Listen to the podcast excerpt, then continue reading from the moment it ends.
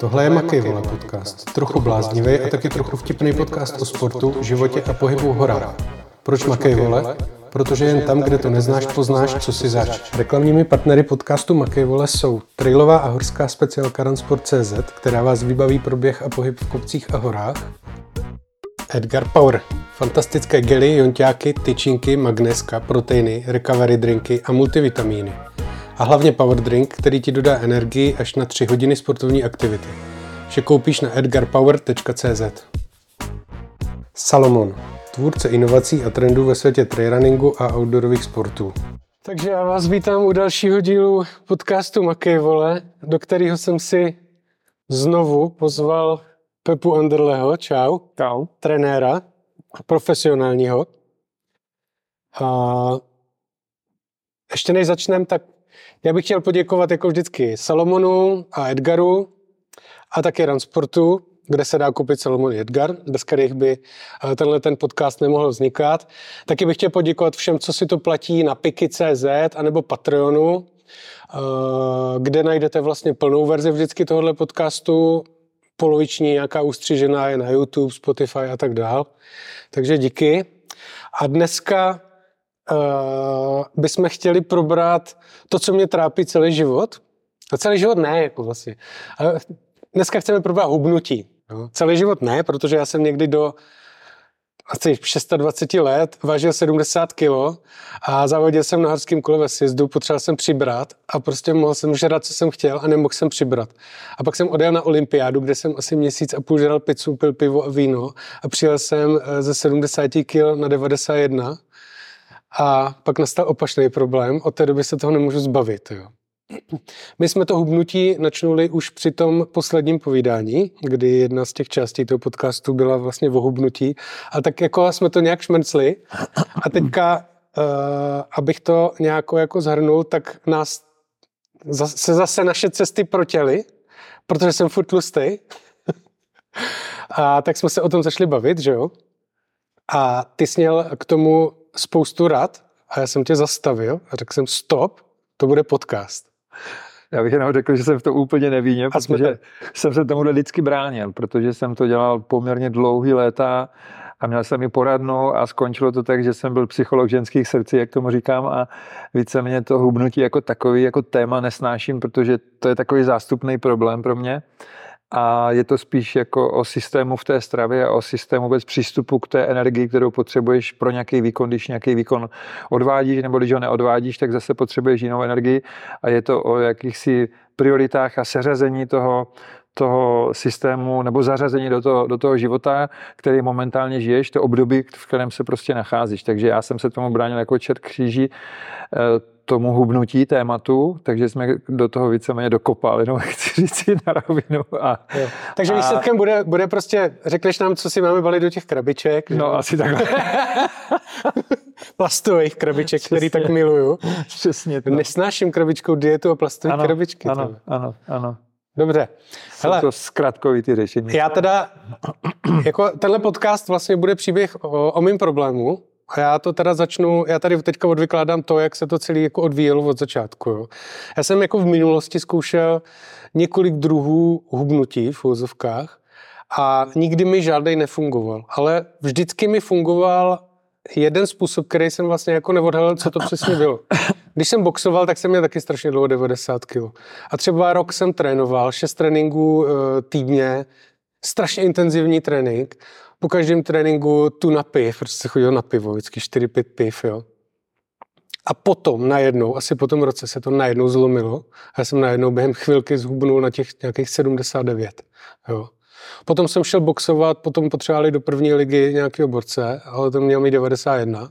To se mi povedlo asi za čtrnáct dní se vrátit na devadesát jedna, bylo takhle. Utopenci, salámy. Zvyšil jsem na čtyři pět. Prostě, jo. To šlo samo.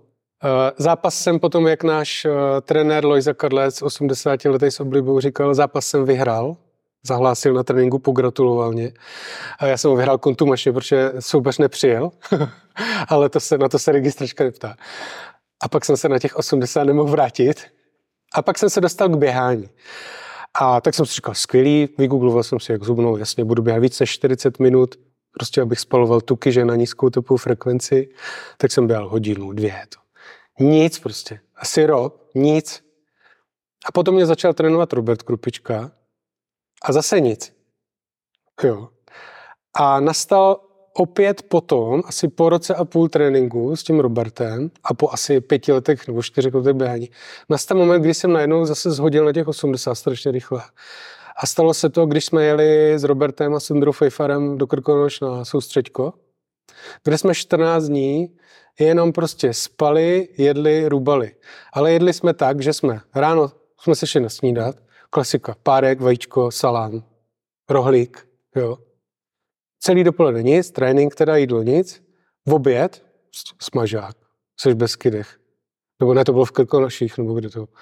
No tak prostě nějaký knedlo zelo a tak dále. Jo. My jsme byli ještě bez kydech, tam jsme se jedli halušky a tak. No limit.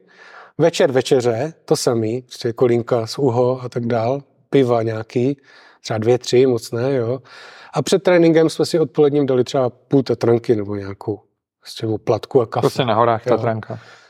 A tam se nic nedělo, přijel jsem z těch hor po čtrnácti dnech. Asi dva týdny jsem byl doma, trénoval jsem, byl jsem spráskaný jak pes teda, nějak jsem to pak šolichal. A najednou jsem jako po těch čtrnácti dnech po návratu strašně rychle zhubnul. Najednou to šlo dolů. A mohl jsem žrát, co jsem chtěl, začne mi padat džíny, ne? Prostě jsem měl poslední dírku na pásku, jo. A takhle to, a takhle to, jako bylo to zase skokově, na těch sedmdesát devět zhruba.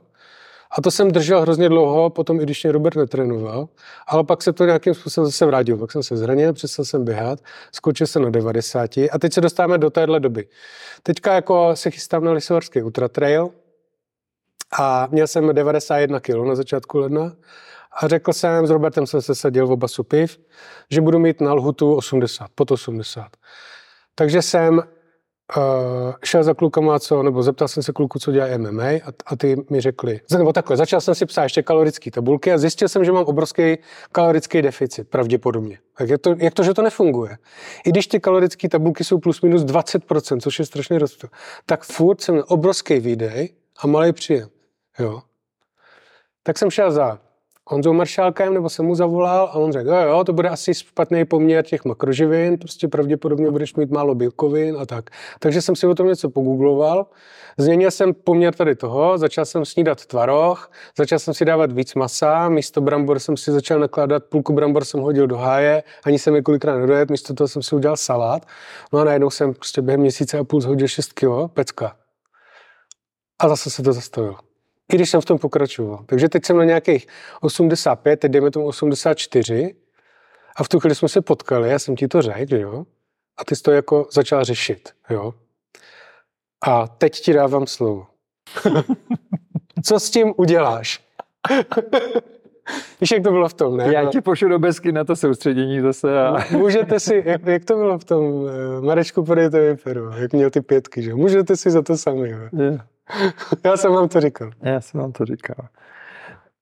Tak napřed k těm zlomovým věcem. Nevím, kolik ti bylo let, když to bylo poprvé, ale i během toho života třicet třeba. Se to samozřejmě nějakým způsobem mění a ten metabolický proces v tom těle probíhá a samozřejmě čím jsme starší a čím více blížíš k tomu, k tomu rozumnějšímu věku, tak to tělo se chová jinak. Takže já vždycky se dělám srandu z těch sportovců, kteří přesáhnou ten absolutní bezmezně regenerační věk dvacet pět let, že už začínají stárnout, protože v té době se začíná lámat, toto tělo začíná mít prostě jiné potřeby a jiné požadavky na to, jak, co mu vlastně dáš a co si vezme a jakým způsobem to zpracovává. Teď do toho jenom skočím a jestli to poslouchá Ondra Fejfar, to, že jsi vole běhal doteď na makovec, neznamená, že budeš běhat od teď taky na makovec. Je to tak? Dobrý, promiň, pokračuj. Na dvojitý makovec. On ví, o čem se bavíme.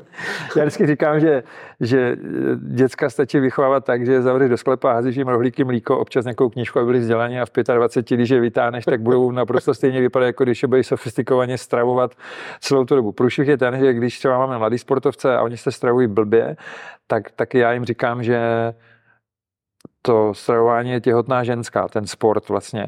A chová se to úplně stejně, takže to dítě vybere od té matky, když dělá úplně blbosti, tak si vybere, vytáhne úplně všechno a v podstatě se vyvine relativně správně a ona to odnese. Zuby, vlasy, kůže, cokoliv jiného, prostě kosti.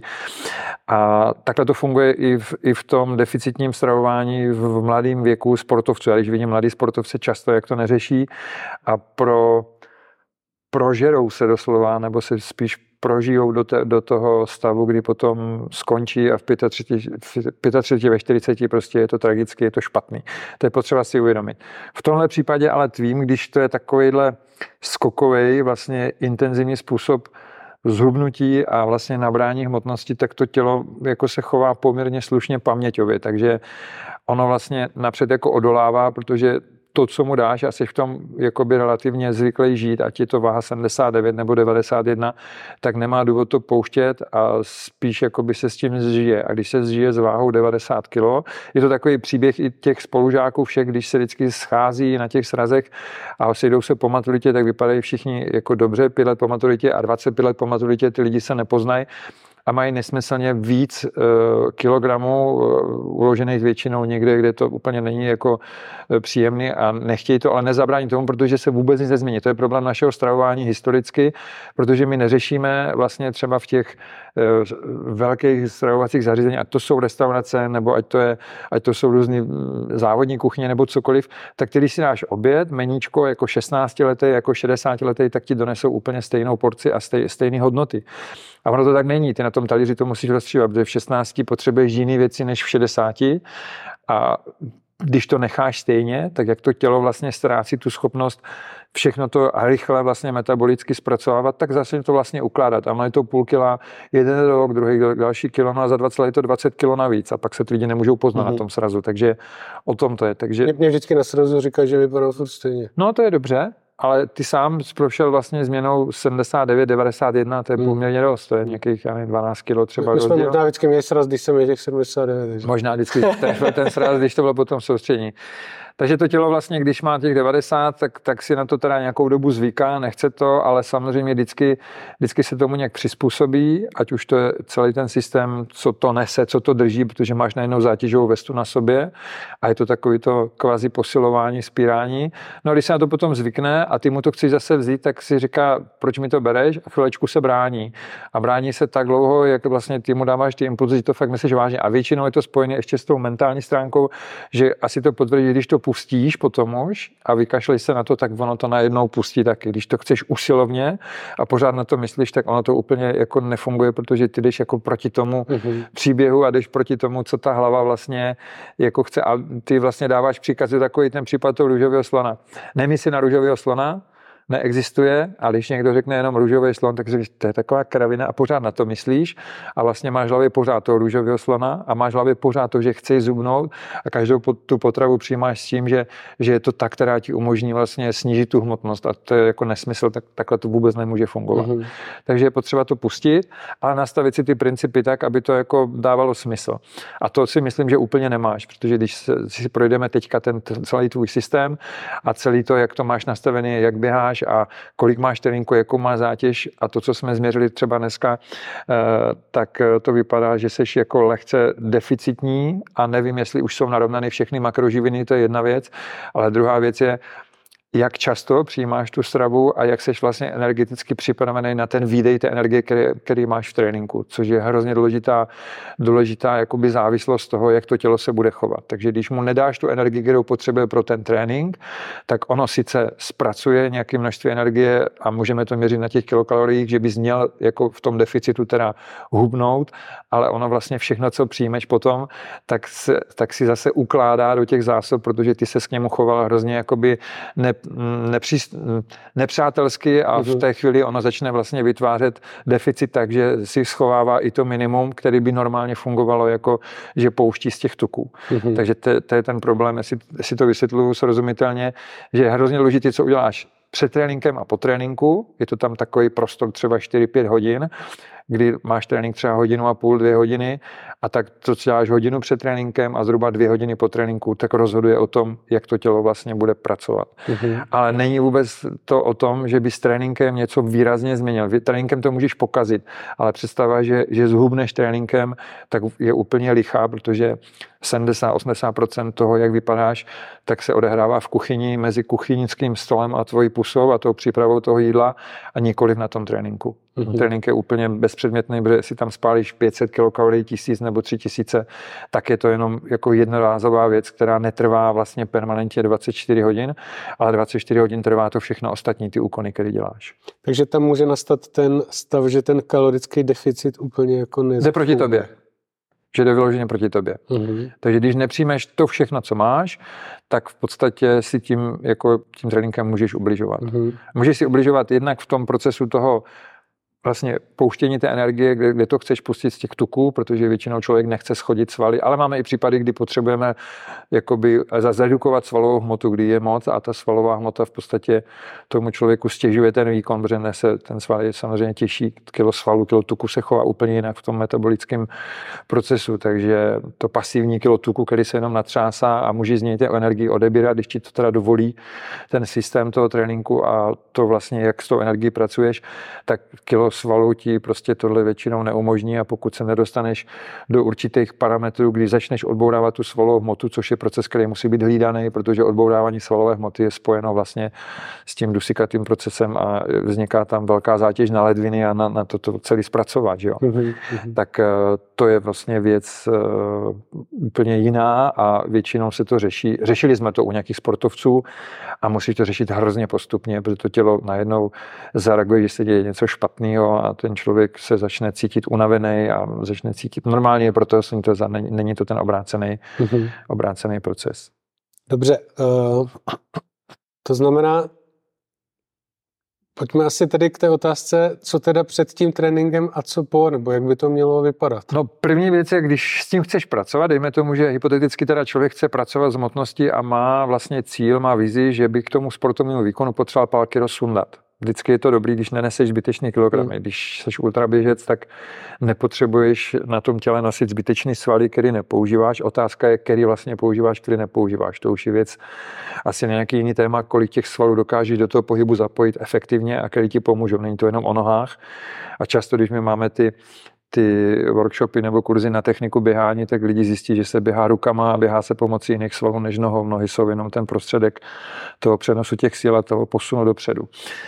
Takže když chceš sundat nějakou tu, nějaký ty kilogramy, tak by si měl napřed nastavit ty priority, do čeho vlastně půjdeš. Jestli teda potřebuješ roztočit ten metabolismus a on je zpomalený, to je první možnost, anebo naopak je tak předimenzovaný tím, že neustále přijímáš ty potravy, že mu neumožníš ani klid na chvilečku a potřebuješ naopak ubrat to množství jídel a zastabilizovat to v tom režimu třeba tři, čtyři jídel kvalitních, srozumitelných k tomu tréninku a to drží nějakou dobu, protože vždycky v tom rytmu a v tom režimu je, je to kouzlo toho, že to buď funguje nebo ne. To, kolik tam toho prasíš nebo neprasíš, takový ty, že si dáš pivo nebo že si dáš něco, co tam nepatří, to už je celkem podružná věc, když to není jenom to prasení samozřejmě, mm-hmm. ale to, že nemáš ten režim. A ten režim začíná to, co jsme dneska udělali. Změříme na ibolíčku aktuální stav a ten aktuální stav nám řekne spoustu věcí. Kromě toho, když se zase podíváš, tak zjistíš, že jsi seš víc jakoby typ, který bude přibývat ten tuk, to znamená víc do té endomorfie na tělo nastavený geneticky, nebo mezomorfie, že projdeš kolem činky a už tam ty svaly skáčou, anebo je to ektomorf, což je ideální pro ten sport, že jo, když tam můžeš v podstatě cokoliv a neustále máš ty štíhly, šlachovité svaly a vlastně to tělo rychle spaluje. Ale ono to tak nefunguje, ten člověk taky není vyhraněný jeden typ. Mm, mm. A když zjistíš tohleto, tak na tom imboričku nebo na jiným chytrým zařízení tě to proměří vlastně, co se v tom těle vlastně skrývá. A zjistíš teda poměry nějaký a co nás teda zajímá, tak je samozřejmě množství toho tuku, který je tou pasivní hmotou. Ten tuk ještě tam můžeme rozdělit na ten, který se ukrývá uvnitř těla, takový ten viscerální, který je signálem toho, že buď ta strava není vyvážená, nebo je blbě nastavená, anebo je podhodnocená, když je moc vysoký. Tam je několik ještě procesů, který z toho můžeme vyčíst. A nebo je to ten podkožní tuk, který právě nechceme, který vnímáme a který by mohl být zdrojem toho paliva pro ten výkon. A víme, že by se to mělo pohybovat někde. Takže když máš šestnáct a víc kilo tuku a seš ultra, ultra, ultra trailový běžec, tak prostě sebou neseš desetikilový batoh na zádech neustále navíc, který nepotřebuješ. A běhat s desetikilovým batohem není úplně optimální pro celý ten systém, klouby, šlachy, vazy a tak dál. Ale i pro samotnou těžkost toho, toho procesu a samozřejmě to musí živit. No a když zjistíš teda potom po odečtu toho tuku tu aktivní tělesnou hmotnost, to ATHčko, který je vlastně třeba v případě člověka, jako ty, který má osmdesát čtyři kilogramů a je šedesát osm kilogramů, tak skutečně těch šedesát osm kilogramů je potřeba vyživovat a s tím pracovat. Neznamená to, že nesmíš mít žádnej tuk nebo nemáš, ale toho tuku i ten hodně hubený člověk má zásobu, že fakt uběhne tisíce kilometrů, kdyby to vydržel svalově, tak tam mm-hmm. jako o tom to vůbec není. A teďka jak do toho tuku teda šáhnout, protože ten pohyb samozřejmě k tomu může přispět. Když spálíš něco během toho tréninku, tak je to určitě dobře. A tam zase je důležité vědět to nastavení. To znamená, my to zjišťujeme třeba na tom zátěžovém testu a tam vidíš, jak se mění ten respirační kocient toho člověka a jak on vlastně bere tu energii z tuku do té nula celá osm zhruba, pak to začne chvilečku brát jakoby z bílkovinového systému. nula celá osm jako... nula celá osm, když je, když je respirák, tak můžeme říct s jistotou, že to bereš z tuku, že to jedeš na mastné kyseliny, samozřejmě jsou tam nějaké sacharidy. To je nula celá osm čeho? nula celá osm je poměr vdechnutého jo, jo, jo. kyslíku, vydechnutého kysličníku uhličitého, když to vezmeš jenom na poměr, co ta maska změří, nebo ten, ten, ta chytrá mašinka. A potom tam je důležitý parametr, že když to přeskočí nula celá devět a vej do jedničky, tak se začne zpracovávat cukr jako takový, sacharidy, a když tohle to už najede, tak vlastně se s těma tukama už toho moc neděje. A je to takový nalejvilej, že ty spotřebuješ energii na ten výkon a v podstatě zase to tělo má tendenci doplnit. No a když ještě nedojíš to správně a seš dlouhodobě v tom deficitu, tak to zase začne ukládat hnedka do těch tuků. Takže ty sice můžeš otrénovat dobrý trénink, nají se i relativně dobrýho, vyváženého, zdravého jídla a to tělo to stejně šoupne do těch tuků a vlastně si drží tu hmotnost a nechce to pustit. A nezregeneruješ. Nezregeneruješ. Protože nedostaneš tu energii. Přesně, to je takový boj. Takže když zjistíme, že tvoje ATHčko je třeba teda teďka těch šedesát osm kilogramů, tak na těch šedesát osm kilogramů by se měla nastavit teďka ta, ten systém těch makroživin.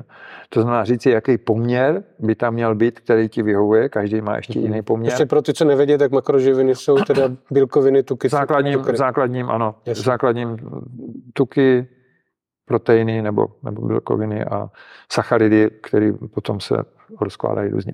A když teď nastavíme ten ideální, ideální poměr, tak o tom jsou stohy popsaných studií, ale já mám ověřený a dobře funguje takový ten univerzální poměr čtyřicet třicet třicet, takže čtyřicet procent celkového toho objemu nechat v sacharidové části, třicet procent na bílkoviny, třicet procent na tuky.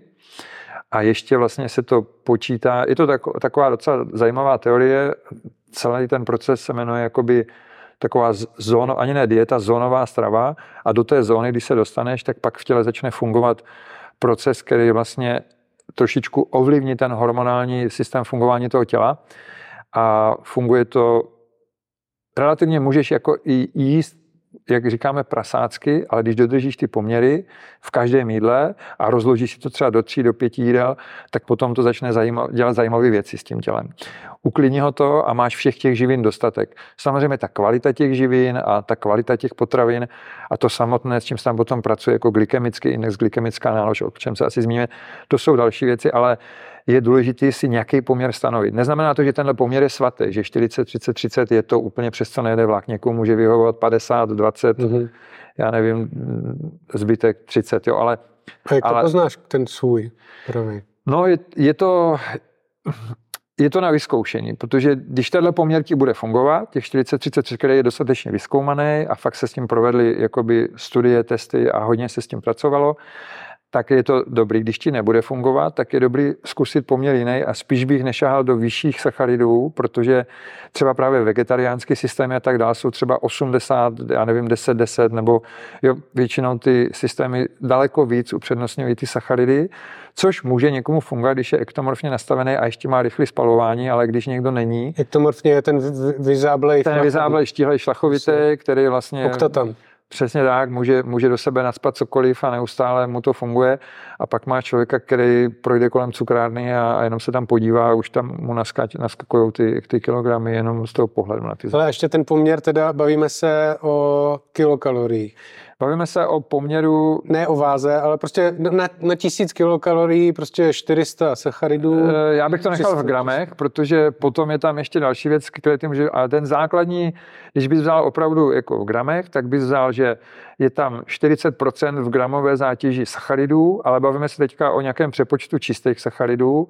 To znamená, mm-hmm. i proto, že musíš šáhnout do těch tabulek a podívat se, kolikrát potravina obsahuje sacharidů. Takže když si vezmeš uh, sacharidy s obsahem vlákniny, ovoce, já nevím, některé druhy další, a je tam velké množství vlákniny a má to třeba jenom ve sto gramech patnáct gramů, tak je potřeba pracovat s těmi gramy čistými. Mm-hmm. Takže to, o tom se to trošku naučí ten systém a vidět už, že já nevím, tahle potravina má tolik bílkovin, ta maso třeba mm. klasicky, jo, ne každý maso má stejný počet gramů bílkovin na sto gramů. Takže na těch sto gramů to přepočítáš a pracuješ tam s tím, že vlastně potom seřadíš vlastně množství, vychází se z množství bílkovin. Ten systém funguje tak, je docela zajímavý, že ty nastavíš třeba na aktivní tělesnou hmotno, hmotnost, chceš teda to udržet třeba, anebo chceš přibrat malinko, anebo chceš zhubnout, tak nastavíš, že chceš teda na, na třeba na ten výkon, který máš podle tréninku, že to je od jednoho gramu do třeba dvou gramů. Takže získáš úplně jiné gramy, když to nastavuje na hmotnost, protože když nastavíme na osmdesát čtyři kilo dva gramy bílkovin, hmm. tak seš na sto šedesát osm a když nastavíme na šedesát osm kilo aktivní tělesné hmotnosti, jasně, jedna celá pět gramu bílkovin, tak seš úplně někde jinde. Hmm. Takže získám nějaký počet bílkovin, kdybychom to počítali úplně přesně, tak třeba šedesát osm krát jedna celá pět je nějakých sto, nevím kolik, sto, sto deset třeba, hmm. řekněme, jenom plácneme. A těch sto deset gramů si teďka rozdělím třeba do tří jídel. Do tří jídel si rozdělím na ten den, že chci, takže na snídani si dám třeba sto deset gramů, když si to rozdělím třeba, kdyby to bylo, já nevím, jedna třetina, jedna třetina na oběd, jedna třetina večer, tak vím, že ráno... sto deset gramů čisté bílkoviny. Takže třicet gramů bílkoviny, třicet gramů bílkoviny. Ale to neznamená třicet gramů masa. Ne, ne, ne, třicet gramů bílkoviny. Určitě, třicet gramů bílkoviny, třicet gramů bílkoviny na oběd, tam bych mohl si přidat a ubral bych třeba na večeři. Mhm. Dostanu tenhle. A tomu přiřadím jenom ty sacharidy a tomu přiřadím ty tuky, zase v gramech. No a získám nějaké hromádky, které můžu rozdělit na nějaké blok, bloky, anebo si řeknu, že třeba je to teda sto deset gramů a vím, že budu mít třeba, já nevím, pět jídel, tak to podělím pěti a vyjde mi nějaký počet těch gramů na, na, na, ten, na to jedno jídlo. A pak si s tím můžu šibovat, teda jak mi to vyhovuje a řeknu si, že třeba těch, ty čtyři bloky, jeden blok je třeba... Já nevím, budu mít třeba deset bloků těch jídel a budu mít jako celkově a budu mít třeba, nevím, devět gramů jeden blok, tak si řeknu to snídaní, ta snídaní se skládá z pěti bloků, takže pak to můžu přezvat pětkrát, těch, já nevím, deset gramů, tak je padesát gramů bílkovin, předtím přiřadím zase pět bloků sacharidů, což je to, při, to množství, které je z těch třicet procent složený a tak dále. Takže můžu to takhle poskládat, ale v podstatě principem toho je, co, co je hrozně jednoduchý, že v jedné, v jedné porci toho jídla nejím prostě jenom jednu potravinu. To znamená, jím současně i sacharidy, i bílkoviny, i tuky. A tady se dostáváme už k tomu, že já chci v některých fázích, když třeba tam dám i rychlejší sacharidy, je zpomalit takzvaně. A to zpomalení existuje několika způsoby. Za prvé je to o množství toho jídla. Je to o rychlosti, jak to s ním, co znamená žvíkání, taková ta joginská poučka. Žvíkat, no jasně, strašně moc to ovlivňuje. Když to sežvíkáš, tak to trávání nastává už, už v dutně ústní, ten tyalin tam funguje a to žvíkání, těch čtyřicet žvíknutí na jedno sousto funguje, takže je strašně důležité tu potravu rozmělnit a fakt si na to jídlo dát čas a dát si, proto já říkám, že lepší je třikrát, nebo jíst třikrát, ale jako vychutnat si to, než to zhltat prostě u počítače a nevnímat, co se děje a jenom to, jenom to do sebe dostat. To je první důležitá věc.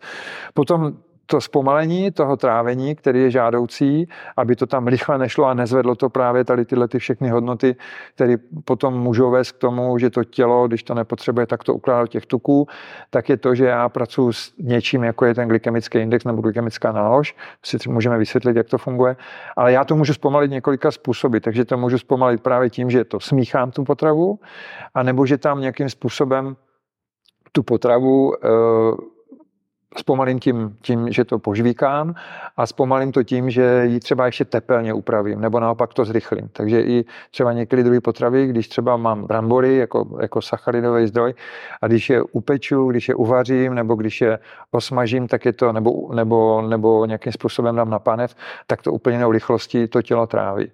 Jo, to je taky důležité, asi se na to trošku podívat a trošičku si v tom udělat jasno. Ale obecně se dá třeba říct, že když to víc rozvařím, tak to má vyšší glykemický index, ne? A má to jakože víc energie. Dá se takhle říct, no, ale zase když upeču, tak zase ta energie tam zase úplně jinak potom vnímá tím tělem. Ale co je ještě důležité, že já to můžu zpomalit ještě jednou důležitou složkou, která je vlastně taková neutrální, taková ta, která mi může pomoct, ale ve sportovním výkonu mi taky může ublížit, a to je vláknina.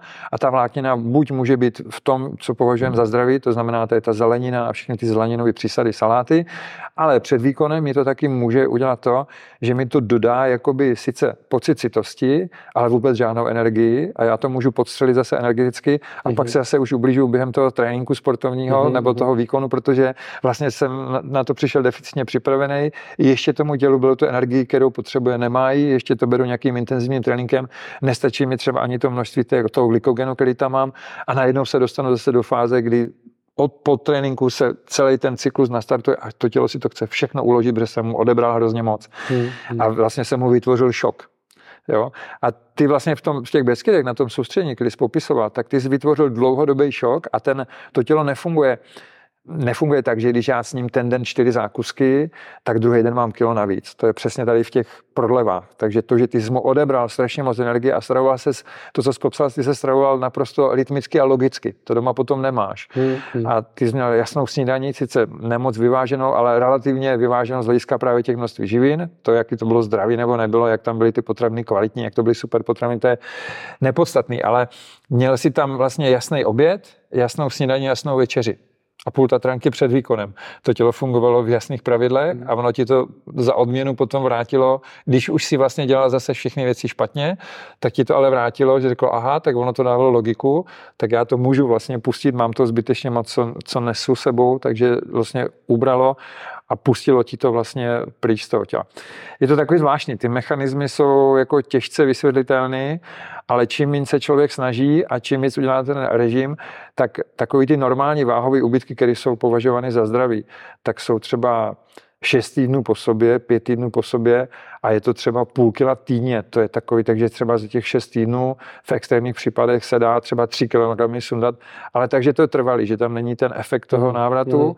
a není tam tendence toho těla jakoby se proti něčemu začít bránit. To je i ten případ, že se potom zasekne. Ty, jak jsi schodil teďka hodně rychle tu váhu, tak si zavedl nějaký režim, který si neměl, začal si víc trénovat systematicky, když si říkal, že už si trénoval, a teď si do toho víc začal šlapat a i tu stravu si začal trošku řešit, trošku si o tom přemýšlel, tak to tělo poměrně rychle jakoby řeklo dobře, tak a teď se zasekne, teď už nechce pouštět, protože už to je prostě na hraně a ty ses dostal na množství odběru odebrané energie v tom tréninku je tak veliký, že seš a tím, co jíš, seš v deficitním stavu, poměrně třeba čtyři dny v týdnu, takže i tři dny potom regeneruješ a máš tam nějaký stav, kdy to jíš normálně, tak už to nebude pouštět. Ty musíš zase to úplně chytře teďka switchnout a udělat to tak, že tomu dáš nějaký režim, který bude dávat hlavu a patu.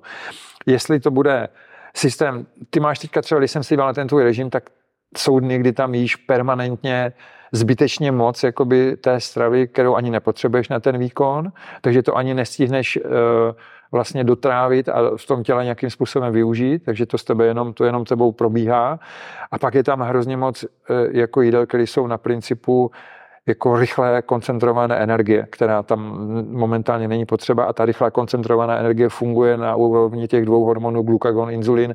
Historicky to máme fakt jako tisíce let od zvířecí říše, tak funguje tak, že v momentě, kdy ten inzulin vyburcuješ k tomu, že ho nějakým způsobem potřebuješ a hrozí vyšší hladina glukózy po čemkoliv, co si vezmeš, a tu hladinu glukózy nezvedá jenom sachary, to je důležité si říct, že to zvedá i velké množství proteinu a zase rychle snězené jídlo, to vidíme u těch diabetiků teďka, když tu máme možnost sledovat, mm-hmm. tak to prostě dělá hrozný věci. A na to zareaguje ta slinivka, že tam vyplaví ten inzulín a ten inzulín vlastně udělá to, inzulín si představí jako malý nákladák, který má prázdnou korbu a chce něco někam dopravit. On je anabolický hormon nejvýznamnější a když ti teda ten nákladák má co naložit, tak to hnedka vezme, a když to nemá kam dopravit momentálně, no tak to uloží jako výborný jako žalářník do těch tukových zásob, jako do vězení takového, který nechce si pak pouštět, on to nechce mm. uvolňovat a, a to je ten největší problém. Takže ta rychlá koncentrovaná strava během toho někdy trénuje, když se snažíš dohnat, jakože, abys měl tu energii na ten trénink, tak ti může způsobovat i tyhle ty vlny. A co to je rychlá koncentrovaná strava? No, je to třeba, jsou to třeba hodně jídla, které mají hodně velký přísad, množství přísad, takový to klasický meníčko, na který jdeš, který může být udělaný buď hodně zdravě, ale ty do té kuchyně nevidíš, takže nevíš, co tam dali za ingredience, jaký tam dali urychlovači, jaký tam dali koření, jaký tam použili kvalitní tuky, jaký tam použili omáčky, jestli tam neošidili nějakou část a nenahradili to nějakou moukou a tak dále, ty to vlastně na tom jídle nepoznáš, mm-hmm. ale ono může fungovat hrozně rychle v tom, že vlastně je tak koncentrovaný a je tak plno tak spatlaný dohromady pomocí těch rychloživin, že ti udělá jakoby rychlej proces a rychle ti zvedne tu hladinu té glukózy. Mm-hmm. A tam je zase důležitý vědět, co teda jíš, chodit jenom do některých těch podniků, kde víš, že to dělají jako čistě, což je to dilema, protože oni chtějí vydělat a ta čistá strava je poměrně není moc dobrá, to si je potřeba si říct, že oni to, taky to musí chutnat. Jo, já jsem byl předevčírem v prodeji zdravé výživy na obědě. To je, to je hnus, no. Jako většinou je to takový, že vybrat si něco, co je, co je zdravý a co je chutný, je trošku už problém a je to takový kulinářský umění trošičku. Jde to, ale a ty si musíš strávit ten čas. No, to je něco tam, jako rom studující při zaměstnání. Tak, prostě. A oni už tam nechtějí strávit ten čas té restauraci, oni to chtějí udělat, protože potřebují ty meníčka sekat rychle, že jo. A potře- takže někdy se trefíš a někdy se netrefíš a někdy ani nevíš, co tam je. Mm-hmm. A nedozvíš se to, protože je to schovaný do strašně moc různých názvů a nejlépe do poloviny asijských, takže ty netušíš vůbec, co se, co se, co se děje. Takže třeba cizrna, která se chová jako, jako nějaká obilovina, která je, nebo to luštěnina snad, která se, která se chová jako zdravá, tak má tak vysoký, vysoký glykemický index, nebo třeba i brambory můžou mít tak vysoký glykemický index, že když se nespomalíš něčím a snížíš velké množství a malé množství masa, tak už si uděláš jako hnedka to znamená postprandiální šok, to znamená hned to zvedneš ten inzulín. A je to ještě, pro mě ještě poslední věc, ten autonomní nervový systém pracuje na dvou větvích, ten sympatikus vlastně slouží k tomu, že se uvolňuje energie a ty, když se řekne, že jdeš na trénink, tak nastartuješ ten sympatický proces, protože ty potřebuješ tu energii a víš, že budeš vlastně v tom organismu pracovat pomocí těch katabolických procesů. To znamená, tělo má příkaz nějaký, nastartují se ty uh, hormony, které ti spustí tady ten proces, ten adrenalin a tady tohleto a ty jdeš do akce. Jako bys šel lovit prostě nějaký zvíře dřív a jdeš na trénink. A ten katabolický proces probíhá, rozkládá vlastně ty energetické složky, vytváří ti tu energii pro to, aby ty svaly fungovaly, aby hlava fungovala. A když to skončí ten trénink, tak to tělo neví, že už ten katabolický proces skončil a ty musí dát nějaký příkaz. Díky, že jste doposlouchali až sem. Pokud si chcete poslechnout i druhou polovinu podcastu, tak mrkněte na českou platformu Pickey tečka cé zet, kde si můžete zaplatit měsíční předplatné podcastu a dostanete přístup k plným verzím všech epizod. Nebo si jednoduše dokoupíte druhou nebo bonusovou část vybrané epizody. Pickey tečka cé zet píše se picky. Nezapomeňte na písmenko E, protože na web picky tečka cé zet se fakt dostat nechcete. Takže Pickey tečka cé zet a vše najdete i na Patreonu. Pro vás kopec zábavy za pár drobných a pro mě spousta práce, ale taky motivace táhnout tuhle káru dál a vejš a dělat vám prostě radost. Odkazy na vše najdete v popisu tohohle podcastu. Díky za vaši podporu a makejte volové.